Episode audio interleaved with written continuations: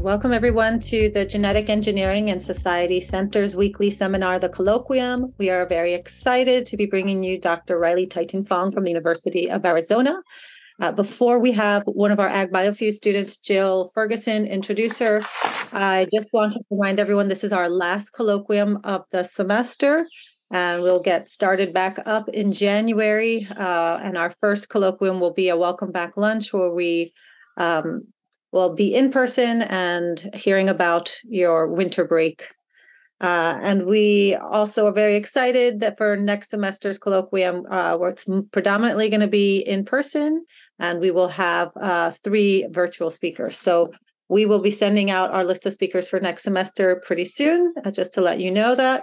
Um, and also, if there are any announcements or updates, um, please raise your hand or unmute yourself and I will just give a very quick reminder that on Friday, December 8th, we're going to have also our last uh, workshop series for the professional development workshop. Uh, and that is going to be on managing graduate research. It's going to be a panel talking about different resources and tools for your for managing graduate resources. Um, and that is going to be December 8th, 9:30 to 11:30 uh, at the Talley Union. So all students from the Global One Health Academy, Genetic and Gen- uh, Genomics Academy, and AgBioFEWS uh, graduate students are invited to join us. Great. And if I know people are still entering, uh, I think if we don't have any other updates and announcements, I'd like to ask Jill if she can unmute herself and introduce our speaker for this week. Absolutely. Um, it is my pleasure to welcome and introduce Riley Taitingfong. Uh, Riley is a Luce Foundation postdoctoral scholar at the Native Nations Institute of the Udall Center at the University of Arizona. She works on issues of environmental justice, indigenous self determination, emerging technologies, and community engagement. Uh, she completed her PhD in communication at the University of San, California, San Diego, where her project focused on indigenous governance of genetic engineering technologies known as gene drives. This work is actually how I first encountered Riley um, through an NF, FNIH online webinar on gene drives and community engagement. It was it was definitely memorable, and I highly recommend it to anyone that works in gene drives or engagement. Um, Riley is currently working on the implementation of CARE principles of Indigenous data governance within data repositories. As a Chamorro researcher, Riley is committed to building cross movement solidarity among Indigenous communities from Oceania to Turtle Island. And so please join me in welcoming Riley. Amazing. Thank you, Jill. All right, get my slides up here for you all. How's that look? Looks good. Excellent. Okay, well, buenas and half a day, Todas Hamzu. Uh, hello, everyone. Um, I want to start by extending a big Si Yu'os Ma'åse' or thank you to Dr. Baltzegar, Dr. Rodriguez Ford, and Jill Ferguson for the invitation to join you all uh, for this colloquium today. The title of my talk is From Containment to Connectivity An Oceanic Approach to Gene Drive Governance. Before I launch into things, I'll take a quick moment to kind of introduce myself for you all and ground you in my theoretical approach to my work. Then I'll share um, throughout this talk pieces of my dissertation research, which focus on Indigenous governance of gene drives, and in particular, proposals to test and use these technologies on islands. Okay, first to situate myself a bit so you know who I am and how I come to the work that I do. Um, on this slide are some of my relations, past and present. So, just basically people and places that are important to me uh, my parents, my grandparents, my Manyetlu, or my friends in Guam. And so I'm Chamorro on my father's side. I'm also of mixed European descent on my mother's side. And for those who do not know, Chamorros are the indigenous peoples of the Mariana Islands in Micronesia, including the island of Guahan or Guam, where much of my family comes from. And I am a diasporic Chamorro, which means I live away from my home islands. And this is actually the case for many Chamorros because we are the most geographically dispersed Pacific Islanders in the United States. And you can pretty much find us everywhere, um, especially in places with a big military infrastructure. Because of the different ways US militarism has really uh, shaped patterns of outmigration from our home islands and, and displacement from our home islands as well. But you can also find us everywhere because we are a voyaging people who have always been on the move. Um, our ancestors traversed some three fourths of the southern hemisphere using just traditional methods. So, um, you know, our movements and migrations are not only shaped by militarism, but also by the deep expertise that we steward about the ocean. I also want to mention that for me, um, being diasporic Chamorro means that I carry responsibilities to my home islands wherever I go. Um, for me, this means being really attuned to the historic and ongoing impacts of settler colonialism and militarism uh, on our home islands, and also dreaming and organizing futures beyond those structures. It also means understanding my position as a settler on the lands of other Indigenous peoples in the places that our communities put down our diasporic roots uh, for example, right now I'm calling in from my home in San Diego, where I live and work on the unceded uh, territories of the Kumeyaay Nation, the really big Chamorro community in here in San Diego. And so, organizing for solidarity across our different Indigenous nation building projects is really important to me and is something that I also um, get to do a lot in my postdoc with the Native Nations Institute. Okay, so now that um, you know a little bit about who I am, I want to tell you about some of the theoretical approaches I take to my work. So, as I kind of try to you know live my values and my responsibilities through my work, I'm really fortunate to draw on scholars from fields like Native and Pacific cultural studies, uh, from Indigenous studies, Indigenous science studies, feminist science studies, for example. And so, here are some of my greatest inspirations on the slide. For example, the late Tongan and Fijian writer Epeli Hau'ofa uh, asserted that as Pacific peoples, we come from a great sea of islands. And he was really a powerful voice in sort of challenging notions of smallness that get projected onto our home islands and really reminding us of our voyaging traditions as island people and how through those we really relate to the ocean as a pathway of connection and mobility. Um, I've also drawn scholars like Noelani Goodyear Ka'opua, who's a Kanaka Maoli or Native Hawaiian scholar, and encourages us to ask how our research can nurture reciprocal relationships and catalyze positive change.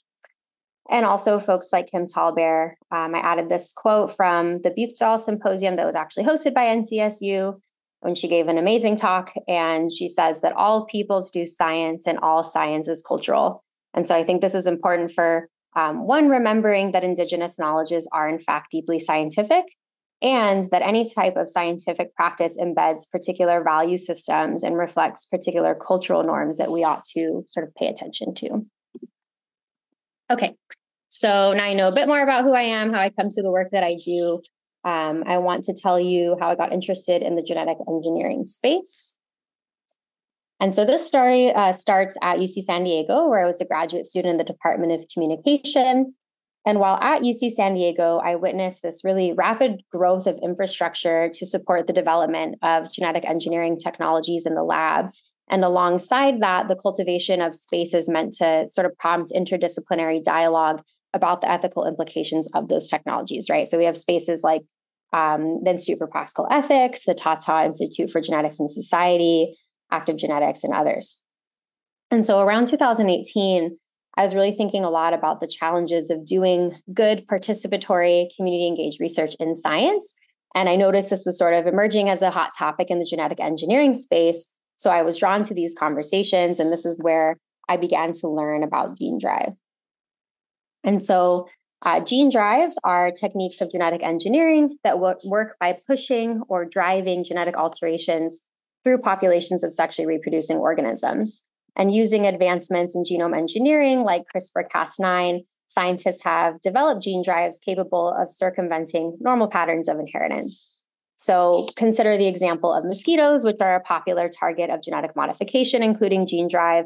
Uh, let's say you have a mosquito with a genetic modification that's represented in the blue on the slide, and it mates with a wild type, the gray. Under typical Mendelian inheritance, right? Think Punnett squares, Mendel and his P's. Uh, we know the offspring have some um, 50% odds of inheriting a modification from their parents, right? But with gene drive, the modification is spread instead through offspring at a rate very near to 100%. This works through a variety of different mechanisms I won't get into right now, Um, but what this means is that with particular kinds of gene drive, it may be possible to replace entire populations of wild uh, organisms with the gen- genetically altered versions. Again, something not possible under typical patterns of inheritance. And so this is a pretty exciting breakthrough in gene engineering, and there are a variety of applications for this technology across sectors. And so, most of the examples I have on this slide are of gene drives that would uh, spread modifications to um, cause a decline or eradication of particular species. Again, these also work through a variety of mechanisms. It could be, you know, spreading mutations that block female reproduction, others that spread sterility, others yet that bias the sex of offspring to crash the population. And so, for example, Gene drives could be used to target mosquitoes that spread disease to humans like malaria and Zika in sort of public health applications. In agriculture, gene drive could be used to target pests that spread crop disease. In conservation, gene drive could be used for targeting invasive species like rodents and mosquitoes. And in Hawaii, where much of my work was focused for my dissertation, there's interest in gene drive for suppressing or er- eradicating the Culex quinquefasciatus mosquito that transmits avian malaria to endangered native birds. And in a different kind of example, there's some interest in gene drive for engineering more resilient coral reefs, for example, to be able to withstand warming and acidifying oceans. I also want to mention some of the top funders of gene drive research. Um, so, this work kind of takes place around the globe with the support a variety of different sectors and funders. Most significant investors in gene drive research have been the uh, Mumbai based Tata Trust, the Bill Melinda Gates Foundation, and the US military agency DARPA, Defense Advanced Research Projects Agency. Each has invested between 70 and 100 million dollars into gene drive research, and these numbers may even be a little bit outdated at this point. And these this um, funding has supported a variety of gene drive projects for for example, combating malaria, controlling invasive rodents and mosquito borne disease. And DARPA has also funded research on how to control, counter, and reverse the effects of gene drive. And while I was at UCSD, the institution received funds from each of these sources. And so to date, no gene drive carrying organism has been released outside the laboratory. Uh, this is in part because the science is still developing in this field, and also because there's a variety of ethical issues that need to be worked out. So these include uh, uncertainty about downstream impacts on ecosystems, also the need for adequate regulatory frameworks to guide their use. And in this vein, there's a lot of talk about transboundary issues, right? A gene drive carrying organism won't stop at our sort of political uh, arbitrary political boundaries. So how do you you know negotiate governance across neighboring nations? There is also um, questions about whether gene drive could be weaponized um, if it can be used to disrupt disease transmission could it theoretically be used to uh, intentionally spread it? There's also wide consensus in the field that some level of public acceptance should precede the release of gene drives and these considerations are all further intensified by the fact that some gene drives are designed to self propagate. So, if a few organisms were to escape or be released, you could see potentially global changes to that population of organisms. And this is where islands come into the story. And so, a frequent recommendation across the gene drive literature is that isolated islands make suitable trial sites for the first outdoor releases of gene drives. And so, you have major reports like the World Health Organization's guidance framework on genetically modified mosquitoes, and the National Academies of Science, Engineering, and Medicine's widely cited gene drives on the horizon report, uh, making these recommendations explicitly, right? So, from WHO, islands as ideal testing locations um, recommending geographical isolation of the site so there's negligible chance of impact outside the trial area. And from NASEM, islands constitute an ideal geographically isolated contained setting, physically limiting the dispersal of organisms. And so the regularity with which this presumption circulated in literature and in the conversation about gene drive left me feeling uneasy as framings of islands as isolated and therefore amenable to experimentation have had lasting impacts on islands and the people who call them home. In fact, views of islands as remote and isolated were the basis of justification for the hundreds of nuclear explosions conducted in Oceania by American, British, and French governments from 1945 into the 1990s. And so I added a circle on this map from Gens and colleagues of nuclear explosions since 1945 so that you can see the region of Oceania. And while people are largely familiar with the nuclear histories of places like Hiroshima, Fukushima, and Chernobyl, far fewer people tend to be aware of the nuclear histories of places like the Marshall Islands or of French Polynesia.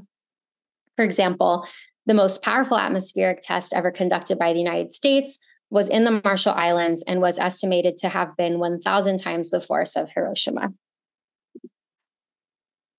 And it's important to note um, that islanders in these regions like didn't properly consent to this experimentation in their home islands or on their bodies when they became unwitting test subjects in various radiation studies, right? And today, Marshallese and Maohi peoples continue to fight for just compensation for the environmental degradation, the transgenerational health impacts, and the displacement that they continue to face as a result of nuclear testing on their home islands. Now, thinking back to Gene Drive, maybe we can be encouraged that this kind of experimentation, slated to first take place on islands, is attached to a conversation that really emphasizes public engagement, right? And even explicitly calls for free, prior, and informed consent of uh, and engagement of Indigenous peoples and knowledges. But of course, this still begs the question of how this will all look in practice. And this is the point from which my dissertation project uh, really took shape. And so for my dissertation, I had two pathways to this study. Uh, first was going to the texts that circulate claims about islands as ideal test sites, sort of asking where these claims come from and how, if at all, they're backed by evidence. And then, second was ethnographic research to understand how engagement is playing out in practice on islands where gene drive is being explored as a potential conservation strategy, uh, and also how Native Hawaiians wish to be engaged in decisions around gene drive in their islands. And so, in the interest of time, I'm going to really just scratch the surface of both parts of this work, just give you a taste of uh, kind of what I did, what I found, and frame just really some high level takeaways. Okay, and I'll start with the document analysis. So, um, for this part of the work, I took a qualitative approach informed by grounded theory and situational analysis. And I began with a sample of five documents. So, this included the two longer form guidance frameworks I mentioned from WHO and NASEM, also the entire report from NCSU's workshop on gene drive for island biodiversity, which many of you in this seminar will likely have participated in um, or be aware of. And then also two papers from the International Union for Conservation of Nature, IUCN's Island Invasive uh, Conference proceedings. And so, quickly in this reading, I learned that uh, the literature recommends gene drive development follow a stepwise or phased approach moving from highly contained lab settings, as you can see on uh, the left with phase one, toward more open settings. And my investigation really focused in on phases one and two. So, lab studies, lab population cages, and phase two, uh, physically confined trials.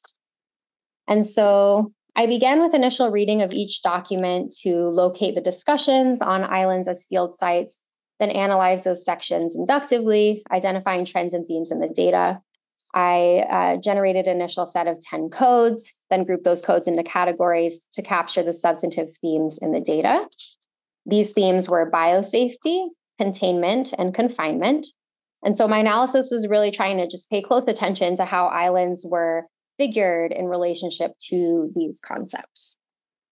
And so as I familiarized myself um, with the conversation on islands and gene drives through these texts, I expanded my data set to also include three additional texts that were referenced frequently in this initial set. And they were texts that were focusing on protocols to safeguard experiments uh, with genetically modified organisms, including gene drives. And, and what this did was allow me to kind of gain greater insight into the material practices and protocols through which biosafety, confinement, and containment are actually operationalized.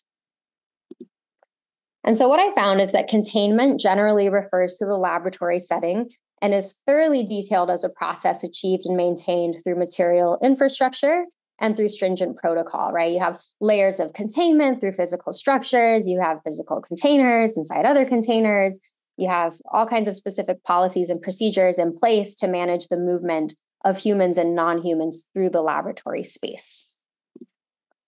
Alternatively, confinement, which is the term generally used to talk about trials on islands, is mostly presented as a natural or self evident quality of island geographies, right? The idea being that as research progresses, islands themselves will facilitate biosafety, absent the built structure of the laboratory. And so, overall, in this sample literature, I found far less operationalization of how confinement will be ensured in island settings. So, despite those multiple statements from NASEM uh, that islands are ideal, geographically isolated settings for these trials, very little evidence is offered to support this claim or really elaborate on why islands are suitable geographies for gene drive trials. The WHO document operationalizes confinement somewhat, uh, though this conversation was more framed in connection to challenges of sort of confining test and control groups so that you don't have uh, contamination of data with the integration of wild type mosquitoes. And so the question for me is, is like, how isolated is isolated enough, right? And the only evidence really mobilized to this end by WHO was in reference to a 1997 study on mosquito dispersal that says two kilometers will probably be sufficient to confine organisms modified with self limiting organisms, and that organisms with other types of drives will simply require greater distances of separation. And so this two kilometer figure comes from data that I think is sort of take, typically taken as common knowledge today, suggesting that mosquitoes are capable of flying only very short distances, typically a few meters, and in rare cases, up to a few kilometers. But as we know, and indeed as that 1997 study does acknowledge, mosquito dispersal can be facilitated over longer distances via wind and much longer distances yet via human assisted transportation, such as ships or planes. Indeed, the arrival of mosquitoes to places like Hawaii, where they are not native, occurred uh, likely via whaling ships, believed to have brought the Culex mosquitoes and later the Aedes aegypti mosquitoes to Hawaii throughout the 19th century. And so, taking all of this together, I argue that proposals to test gene drives on islands reflect these entrenched associations of island geographies with isolation, and that all of this rhetorical emphasis on safety and security really obscures the degree to which these proposals actually prescribe that risk be displaced onto island geographies. Something else I found fascinating in the document analysis was the use of a particular set of imaginative practices and expert convenings about gene drives on islands. So, uh, for example, at the uh, NC State workshop, again, which many of you are, will be familiar with, um, this event convened a variety of experts across natural and social sciences and policy to discuss gene drives for rodent eradication on islands. And participants were asked to engage in fictional island scenarios, uh, right? So, if you can see on the slide in this figure, different islands, again, fictional islands with different kinds of criteria, um, things like size, distance to mainland, presence of native mice, among others. And then participants were asked to vote on their top two preferences for an imagined first field trial location. And so I found this interesting because of course, I'd kind of set out to sort of read between the lines in these documents to understand how islands come to be imagined as field sites. And then here you have participants being quite literally asked to participate in this kind of imaginative activity. And of course, these discursive and imaginative practices matter, right? And proposals to trial gene drives on islands don't only live in the imaginative realm. Uh, this is a screenshot from the UC Malaria Initiative, which is a partnership among different universities across University of California uh, working on gene drive for malaria. And so, not a fictional scenario, but a preview of some of the actual processes being undertaken by this group to select trial islands, in this case, that can simulate conditions of the intended continental sites of open releases across several different African countries. And so, in bringing these examples together, um, I also want to acknowledge that they're relating to islands in different ways and through diverse purposes. So, I think there are differences in projects that are sort of seeking to use the island as a simulation for a continental endpoint versus projects that seek to intervene in issues that are sort of local and particular to islands. Um, that said, or at the same time, I think we can still invite critical attention to the ways that the language and logics of island isolation are nonetheless entrenched through these communicative patterns and activities, um, especially recalling that, of course, this view of islands as isolated is not universal, but a particular and situated viewpoint, right? And as Pacific Islanders, we have you know much longer traditions of understanding our islands as connected by not isolated by the ocean okay so this brings me now to my ethnographic work. A little bit of background on this. So my ethnographic research was um, focused on emergent community engagement practices in hawaii where again gene drive is being considered as one potential intervention for avian malaria.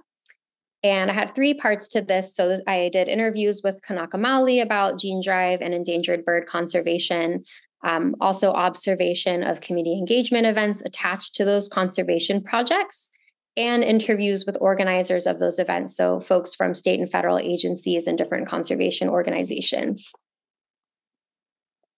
So I talked to Kanaka on Oahu and uh, the island of Mokuokeawe or Big Island of Hawaii again, both places where gene drives and other approaches are being considered for uh, bird conservation. And I was really struck by how regularly these conversations shifted to the historic and continuing examples of violations to Indigenous self determination in Hawaii. So, interviewees talked about the US decades long bombing of the island of Kaho'olawe. They mentioned Exercise RIMPAC, which is the world's largest international maritime warfare exercise held every two years in Hawaii. And several brought up the 30 meter telescope, which is an extremely large telescope proposed for construction atop the sacred Mauna Awakea or Mauna Kea on the Big Island. And one interviewee mentioned University of Hawaii's researchers, uh, excuse me, University of Hawaii researchers' proposals to genetically modify kalo uh, back in the early 2000s. And so, considering these responses, an early takeaway for me was that engagement really ought to uh, consider and address the largely unresolved ways that science, militarism, and colonialism have worked together to obstruct Hawaiian self determination. Interviewees also really framed and underscored the importance of their relations to land as ancestor. As one kupuna or elder described of the UHGM Kalo project, she said, Our first Hawaiian was Haloa and came from the Kalo to, genetically modify kalo is a big issue. That's the kind of stuff I think about when I think about anything genetically modified. And another kupuna or elder described of TMT, um, if we were to remove Lake Waiau, which is a lake atop Mauna Kea, uh, we could hear about it in song and in stories, but we wouldn't be able to experience it. And it possesses something that we need in life. And so these examples remind us, as Noelani Goodyear Kaopua has cogently stated, that the aina, um, roughly translated to land or that which, that which feeds us, the aina is not something but someone. And so, what does risk look like, and how do the stakes change uh, when land is ancestor? And so, again, looking at this, I think you know these conversations frame the very insights that engagement must open up, right? Uh, but in practice, at my site, engagement looked more like this. I attended focus groups between conservation agencies and a market research firm. We sat in a client viewing room that looked something like this, right? So, conservationists on one side, viewing local residents on the other of this one way mirror. Uh, we see them, they can't see us, sort of a thing. And we looked on as a facilitator, read a script that served a couple of purposes in my viewing. Uh, one is to gauge residents' knowledge of native and invasive species. Another was to poll residents on their preference among mosquito control strategies, uh, including gene drive, though interestingly enough, without ever actually saying gene drive. And the session then closed with message testing, in which the facilitator asked for feedback on mock commercial scripts and slogans about avian disease. So it's kind of like, which do you prefer, save our birds or mosquito free forests? And so I don't have time to talk about uh, in depth about my interviews with organizers of these events, but um, I can say more maybe in the Q and A on how those ended up kind of revealing explicit commitment to strategic communication and marketing approaches to engagement. Also, how they demonstrated views of anticipated op- opposition and activism as a barrier to scientific progress, and a few promising counterexamples from university scientists who were longing for more participatory approaches to engagement, um, but navigating a variety of institutional barriers uh, in, in doing that. And so you can see from the few quotes I've highlighted on this slide, um, you know explicit discussion of again strategic communication and also the leveraging of this kind of marketing language right your your movable middle it's difficult to work with activists. You go to the movable middle and you start laying the groundwork to kind of, you know, shape perception. Okay, so how do I make sense of this all holistically? A high level takeaway from this work is that the discussion around what constitutes safe and ethical gene drive research is really thoroughly framed by these concepts of containment and isolation, right? Uh, they're shaping imaginaries of what places are deemed most suitable for trials of the technology, and they're even shaping the way engagement is practiced. So, despite calls for engagement to be this sort of democratic endeavor that really opens up dialogue and makes space for mutual learning, the emergent practices at my site were effectively foreclosing opportunities to engage local and Indigenous expertise or to build relationships. And so I read these strategic practices as sort of practices of containment in their own right. And as an alternative, I ask, what might an oceanic approach to this field and work look like, right? What if we trade this obsession with containment and isolation for an embrace of connectivity?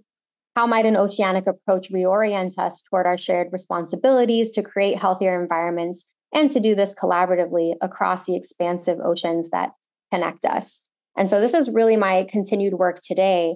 Uh, but to sort of paint the picture for you, an oceanic approach might foreground connectivity rather than isolation, uh, might value relationships and recognize the connectedness of ecosystems and non humans across ecosystems. It would also take an expansive approach to what constitutes valid expertise and engage history as a vital resource for navigating our shared environmental futures. And so, um, the last thing I want to mention is that in this continued work, I'm really fortunate to be uh, taking it up in deeper investigation through a book project with my colleague and sort of uh, partner in making good trouble, Dr. Natalie Kofler. And so, you know, we've through our collaborations realized how gene drive really surfaces these important considerations for governance of all technologies and in particular emerging technologies. So um, we're really looking closely and critically at the history of us environmental conservation asking how it continues to embed particular values systems and hierarchies and really limited approaches to governance in shaping decisions about emerging technologies uh, that impact our environment today and so happy to say more about any of this in the Q&A and want to again say a big sign or thank you to the organizers of this event and to everyone who's supported this work over the last several years. So thank you, and I'll look forward to your questions.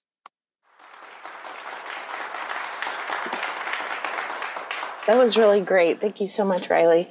Um, so, as usual, uh, if you would like to ask your question, use the raise your hand function. If you don't feel comfortable, throw your question in the chat and I'll read it for you. Um, okay, so do we have, I'll give people a minute to collect their thoughts, but if anyone is ready to hop in with a question, if not, I'll start.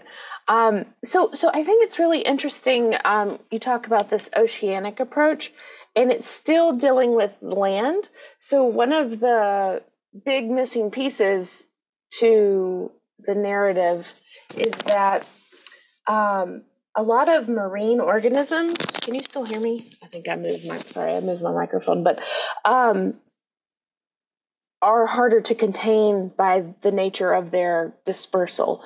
And that is like fish, for example, um, is not an organism that has traditionally, marine fish have not traditionally been considered part of this gene drive. And I think part of that is because they're so much harder to contain. Um, and, and so I think it's somewhat interesting that we're using islands for this containment narrative when the ocean itself is harder to control. Mm. Hmm. Yeah, I think that's a really great point, and I hadn't thought too much about uh, why we're not. Yeah, why we're not seeing as much interest in the marine organisms. I mean, aside from maybe coral reef. Um, but yeah, I think I think that raises a good question about why islands or why islands as like land masses surrounded by water get sort of taken up so readily in this conversation and actually looking into like the NASEM report and WHO, there is conversation and recommendation about other kinds of islands, right? Not just land masses surrounded by water, but there's other kinds of like climatic islands. Um, you can have like a micro environment inside of a different environment that's on a continent or on an island that can be an island, right? So I think there's also uh, interesting questions to grapple with around why is it that we're so readily looking in the gene drive conversation to one particular kind of island when there could be other ways of facilitating that containment that don't look that way as well. Yeah, thanks. Max, would you like to ask your question? Yeah, yeah. Thank you. That was uh, was very interesting. Um, I was really well, mostly a comment. So, so I'm a well, I'm a developer of uh, insect strains for genetic biocontrol programs. So we develop gene drive and also male only strains. Um, not mosquitoes, more agricultural pests. But um, you know, the uh, the comment really the, the attraction of islands. This goes this goes way back, uh, well before gene drive came on the scene. Um, we go back to the history of genetic biocontrol. The first uh, test of the sterile insect technique was on the island of Curacao, Curacao, sorry, in the Caribbean. Um, and I'm, I'm uh, Australian, although so lived in New Zealand for a long time. So, um, in Australia, they were trying to use genetic biocontrol for control of the sheep blowfly, and a lot of the initial trials failed, and they were they were held around Canberra, and they failed because you know there were so many flies moving into the area that was being treated that just confounded the results, and so the they really only were able to get uh, decent data from their field trials when they moved to islands. So they moved to islands in Bass Strait where there was little movement, and and the reason they did this was so that they had a chance of evaluating if the trial was going to succeed.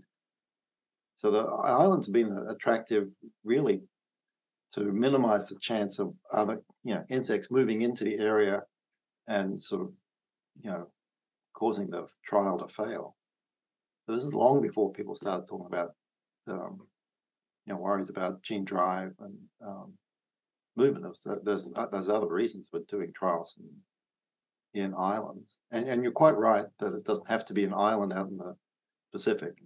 Um, IAEA was testing sterile insect technique for the tsetse fly. And so the, they're famous for eradicating it from the island of Zanzibar, but they, they also tested it in parts of the Nile River where the the only area the tsetse was was along the Nile River Valley surrounded by desert. So it was a different kind of island. Um, I'm just a little curious, you know, the Culex mosquitoes in Hawaii. So we work a bit with Omar Akbari out of UC San Diego. And they're, they're they're quite interested in a different approach rather than gene drive. Well, he's also working on gene drive, but hmm. they're they're precision guided SIT, which is releasing mosquitoes that are sterile. I just wonder if you came up in your work whether you picked up whether that approach would be more acceptable than a gene drive? Well, I think that is certainly a question for the Mā'ohi Nui communities that um, Omar and others are, I think, working with out in French Polynesia. Um, but I'll say, I so I can't speak to that because that's not where my work was focused. But I can say that in Hawaii, there, you know, the the kind of something that's interesting to me was in talking to scientists and conservationists, and as Katie Barnhill Dilling has kind of described it before too, like this fear of fear, like phobia of phobia, right? Like nervousness about the opposition from the public and how that could stand in the way of moving the technology to the field. And what I found in actually talking to people was less of a sort of outright opposition to, say, genetic modification or even gene drive, and definitely a shared interest in doing something about mosquitoes and like doing something for the birds, which are, you know, critically endangered and are really culturally important but what the opposition was more in response to was, again, bad governance, bad public engagement, lack of transparency. So I just like to kind of nuance the conversation a little to say we can't just assume people are going to sort of outright be afraid of these technologies. Often, um, again, in my site, the the it, I saw less of an express fear or opposition to the tech itself, and more of just very I would say, understandable concern about the decision making processes uh, that would be taken up to bring them to the field. Yeah, understand. Yeah, thanks, Max. I think Nolan maybe is next. Yeah. thanks, Jen. Um, and thanks, Riley, for sharing your work. I think it's amazing, and I just want to say thank you for being here. Um, so I maybe we can continue that conversation a little bit. I have been um, studying sort of like, well, I, so I'm from communication, and there's a word we use called meta discourse, which is like communication about communication. And I I was really interested in the way um, that you talked about, or if I, I wish you could say more, maybe on the sort of consequences or practical implications of framing engagement in terms of acceptance. So that's a, you know, it's often in like big technical reports or in the sort of like scientific um, sphere, we often think, hear about engagement being framed as like a matter of acceptance. And I'm wondering if, if there are other ways to think about engagement outside of that and, and, um, you know, maybe what some consequences of the acceptance frame has. Thanks. Yeah, thank you, Nolan. That's a really great question. And I think that is kind of a like unspoken subtext of a lot of these projects that I have looked at is that you are ultimately, at least in this kind of strategic or marketing approach, you're gauging the knowledge or even the lack of knowledge around native invasive species issues in this place. And then you're launching an educational campaign to kind of fill those gaps. You're, you know, um, anticipating misinformation that gets circulated about the development of these technologies and kind of trying to head it off or right all all unspoken um, part of a project to hopefully cultivate acceptance or just um, yeah head off potential opposition. And so i think there's a lot already assumed and kind of pre given when you come to the table, especially at a market research firm, right? Uh, with that kind of a framing to the work. So I think I'm I'm trained more in like community-based participatory research as an approach to engagement. And that's a really different model in that you have a different kind of point of entry where you're building a relationship with a partner community in a research project. You're shaping a research question together, deciding the methods and the potential you know solution together. And that just looks really different than already coming to a community saying okay we know that you have x y or z problem and then gene drive or other genetic modification could be a way to solve it. So i think a more participatory approach to engagement would be one that starts um, with a relationship and a shared goal shared understanding about an issue um, environmental public health or otherwise and then looks at a much wider menu of potential options right? And you know even co-creates or co-designs solutions with a community like i'm all about co-design of tech with communities. I think that's where um, some of our most innovative ideas for environmental conservation for example come from is like working with folks who are on the ground in these places and have long relationships and you know deep knowledges of the environments that they're stewarding. So so yeah i think that's something I, think a lot about in the gene drive space is just what does it mean to start an engagement when you already have decided the problem you've already decided the solution to that problem? In you know contrast to participatory approaches of engagement we see coming out of like uh, social sciences and education that have a really different kind of point of entry. Thank you Thank you. Okay, I think Ashton had her hand up. Would you like to ask your question? Yeah, um, thank you so much for this, Riley. This is incredible. Um, mine is, I'll keep it quick, which is um, thinking about this oceanic approach to governance and particularly thinking back to your points about um, the nuclear testing case, which is the perfect parallel here. Um, what would an oceanic approach to consent look like? You know, given that there was this lack of consent um, during the nuclear testing era? Mm, that is a really good question. And consent is even itself can be such like a fraught framework or way into some of these questions too. So I'll raise that. um, yeah, I'm not sure. I think that like I really appreciate the leveraging in this conversation of like free prior informed consent to acknowledge like you know especially the inherent rights of indigenous peoples and local groups to self determine the uses of their lands and resources. So that is like a language that I bring in. Um, but I guess thinking about uh, oceanic approaches to consent or something like consent or authorization, I think there would need to be a lot more critical understanding of like responsibilities across space and history.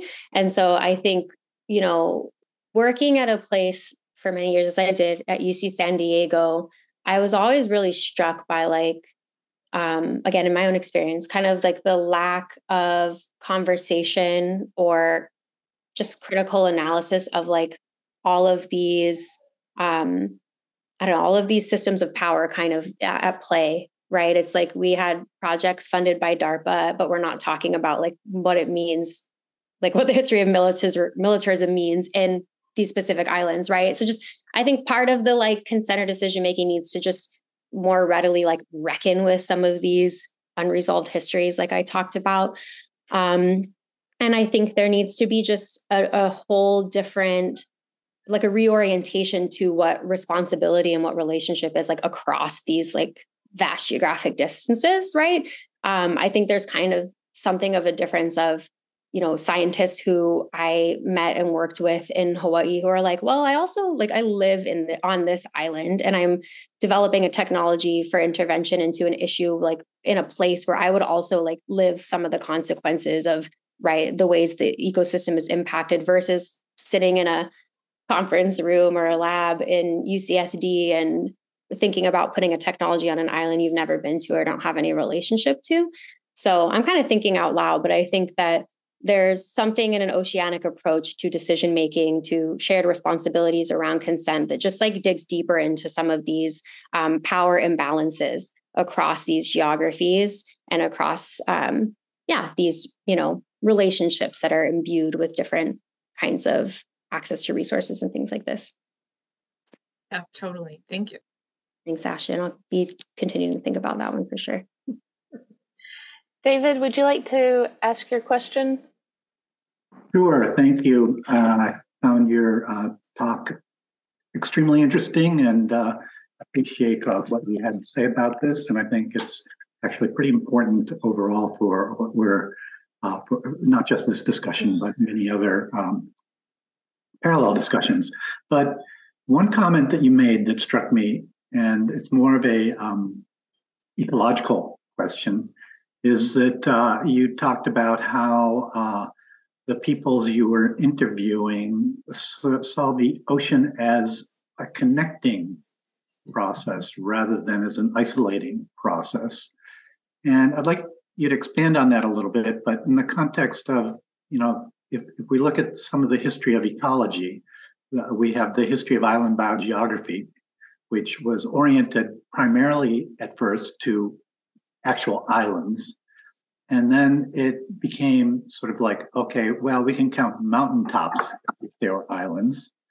And uh, then it's like, well, we can ultimately we can look at isolated um, parks as islands or isolated remnants as islands. And so this whole idea of starting with an island without really thinking through what it means I think, very readily extends to these um, metaphorical islands that occur all over the continents.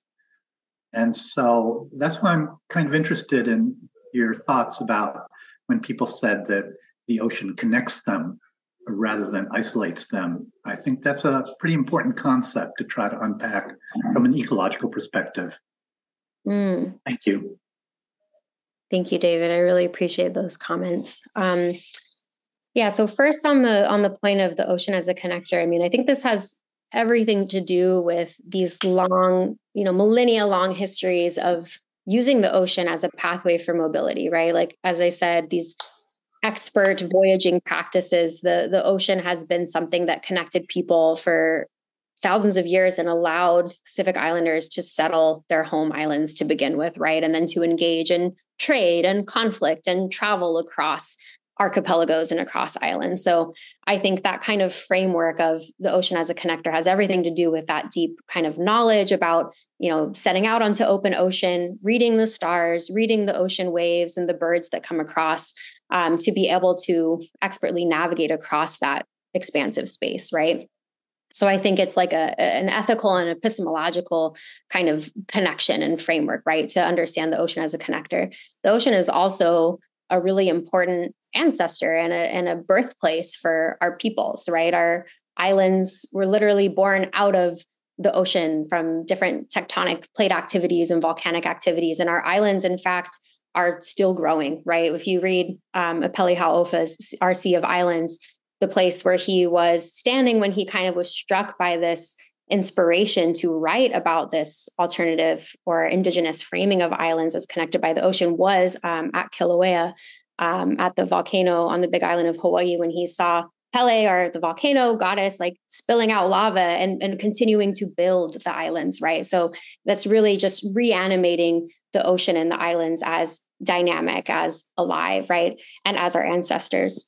And so I think that's that's my short piece on the connectivity piece. I also really appreciate you bringing up the island biogeography point um, because I think there's really interesting ways in which some of like Darwin's theories of natural selection and others have been kind of um, appropriated within some of those early conversations and then extracted out of island biogeography into other fields like anthropology, right? You get all kinds of interesting conversations and like Mar- margaret mead era, era anthropology and her contemporaries talking about how you can study human cultures on islands as if they're in these sort of isolated petri dishes to use some of the language that comes out of that uh, literature right? So you see these like extrapolations that we know are oversimplified and have since been kind of you know revisited critically within those disciplines. But i really appreciate you bringing up um, the kind of development in that field to look at islands as many different kinds of geographies, not just the landmass surrounded by the by the ocean. And so I think that's something that in the gene drive space, um, I would love to learn more about what kinds of work people are doing to think about trialing on on different kinds of geographic islands as well. Thank you. Okay, Dalton, would you like to uh, unmute yourself and ask your question? Yes, thank you very much. Um, this was an excellent, excellent talk. I particularly appreciate the um, emphasis on how biosafety and containment principles often obscure very political decisions about which lives are worth preserving and which are not.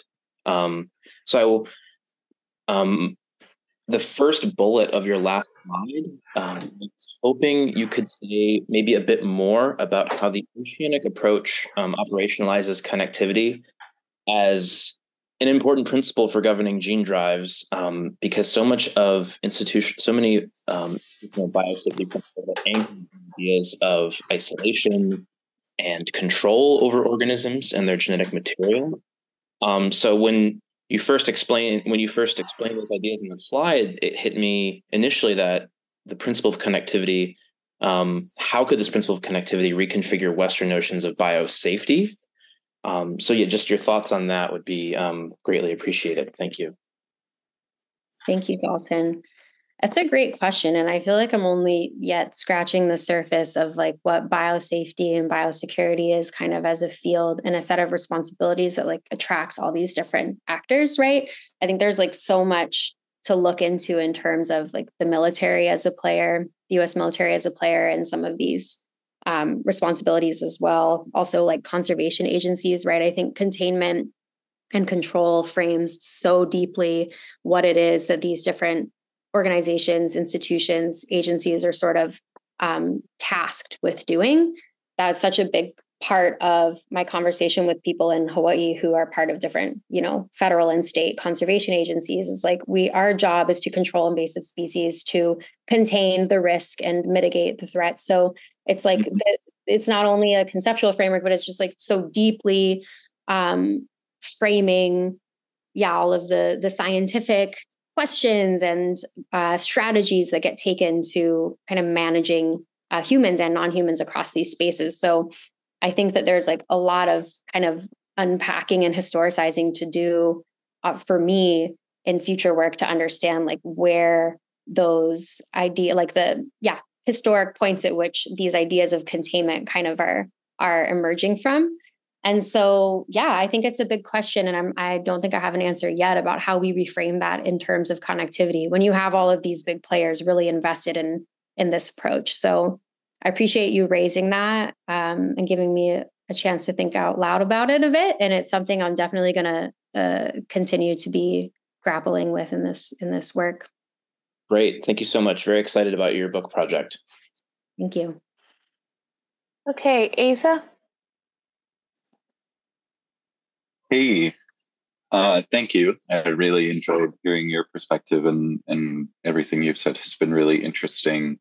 Um, I, as I often do in these talks, I'm kind of wondering about how we can move this out, and whether you think that there can be or should be optimism for changing these conversations and like redistributing power or making sure that like more possibility space is open and is always open um and also in terms of like other historical or geographic or topical contexts whether you've seen more like mutual and and um, reciprocal power sharing and responsibilities in in other spaces.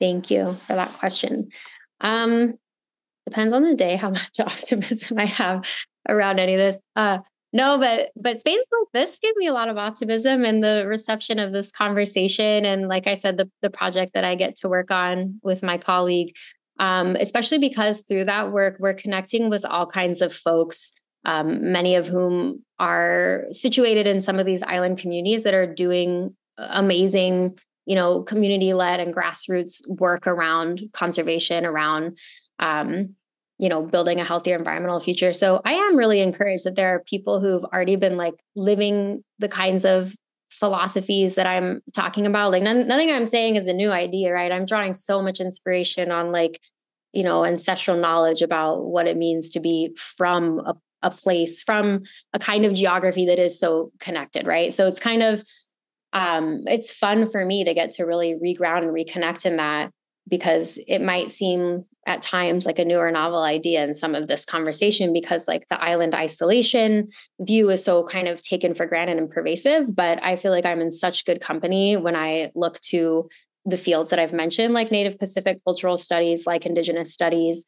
Um, i'm really inspired by the work kim TallBear is leading um, on indigenous science studies. I think that that is such a great example of you know rigorous scientific research that's really grounded in indigenous people's responsibilities as stewards of their environments. And um, i think a lot of those people are living these kinds of participatory approaches to engagement all the time. So yeah check out some of those projects. I'm really also i am encouraged in my postdoc at the native nations institute uh, because native native nation building and indigenous governance is really the foundation and the shared you know purpose around which we're all convening. And that's really different than other kinds of projects i've been on where indigenous self-determination has been like the footnote you know? So so yeah I, I think i have a lot of optimism and thanks for giving me some space to reflect on it. Thank you. Yeah, thank you. Um, I think that that actually is a great place to end uh, not only the colloquium for today, but the cl- colloquium series for the semester. So, if everyone would help me thank Riley for a really interesting uh, presentation and a great discussion, uh, thank you so much. Uh, there are praises in the comments that you should read. Um, there's also a link in the comment. Don um, posted a link in the comment to Riley's uh, work so that you can read more about um, other stuff she's involved in.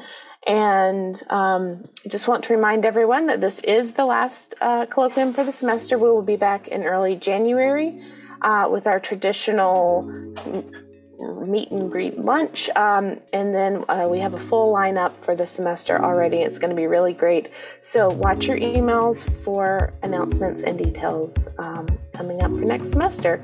Okay, thank you, everyone. Have a great day. Thank you. Take care.